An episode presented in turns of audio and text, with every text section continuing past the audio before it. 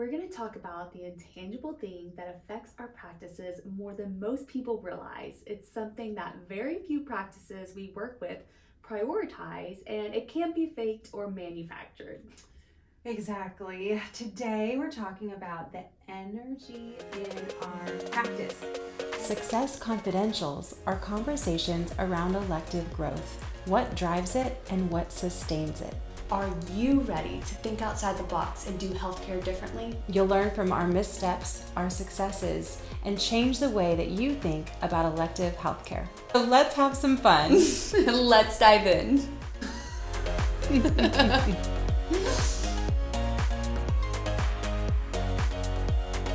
Hello everyone, it's Lauren and Christine bringing you another Success Confidentials. I'm Christine. I worked in marketing, sales, customer service, and business development before I entered private healthcare almost a decade ago.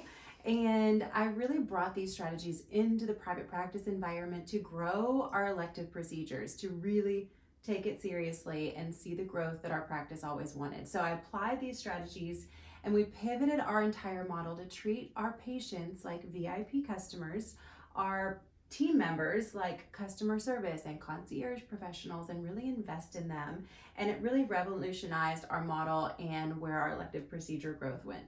I'm Lauren. I worked in private practice for 4 years, but my journey first started as a patient ambassador. I'm a next generation marketing guru specializing in teaching practices how to meet the consumer, which are our patients, where they're at, which is online, and lead them into action.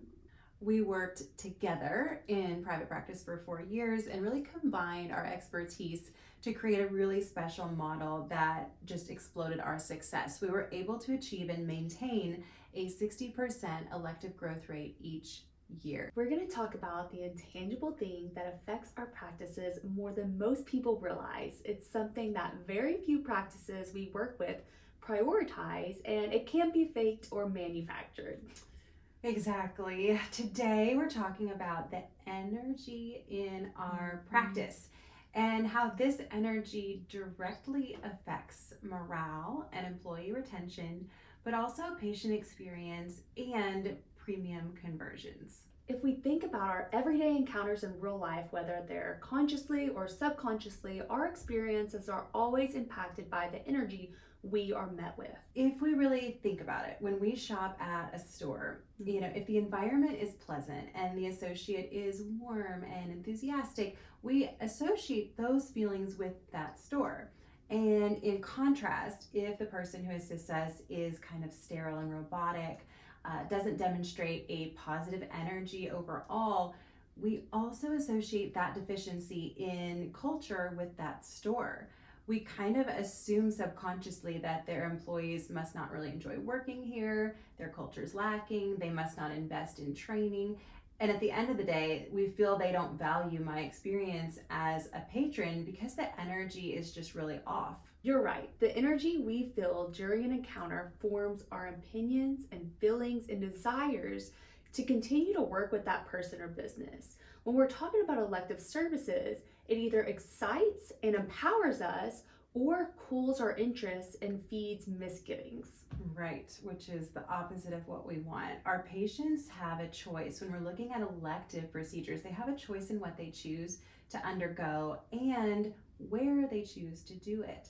So if our practice prioritizes and cares about morale and employee retention, patient experience, and premium conversions, we really have to realize the power of the energy in our practice. You can feel it when you walk in the door. This tone is set by our culture. Our leadership and managers have to demonstrate this positive, contagious energy and inspire this in their teams. No amount of training, I know from personal experience, can offset a bland culture of or energy, just as no amount of marketing can make up for subpar patient experience.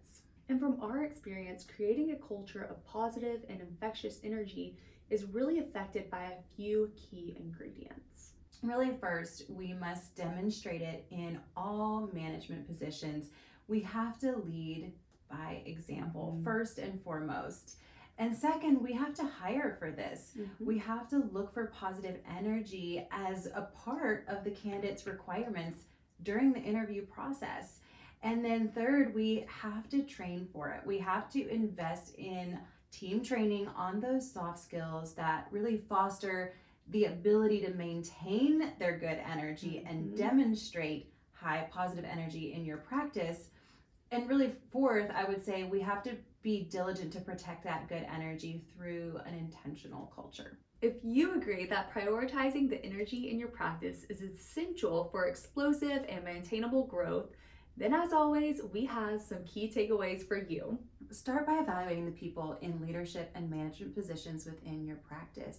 Are you fighting team members with low or negative energy who are leaders in your practice? That's really going to be the first place to start.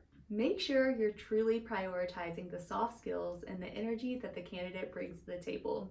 We love a working interview for this. Invest in training your team on the soft skills of interacting with patients to demonstrate that positive energy that you will require from them in your practice.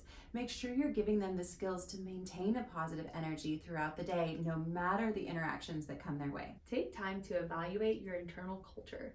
Does everything feed positive energy? One of the most basic and appreciated actions I took when I was in practice to foster this positive energy and culture was really simply just good communication. Team members always mention this as something that they value and makes them feel really appreciated. A simple weekly huddle or team email was my quick and easy way to just make this happen. I would always include need to know information, some sort of inspiration or investment in my team, and then always end with something that made them laugh. Our virtual 1-hour training course, The Art of Patient Connection, provides comprehensive soft skill training for all team members. You'll find the link in this video description for easy access. For more conversations about how to drive and sustain elective growth, be sure to follow our podcast so you don't miss anything. You can also save episodes of interest to easily find for drive time, workouts, or multitasking. As always, check out our available resources to make your life easier at thepatientwhispers.com.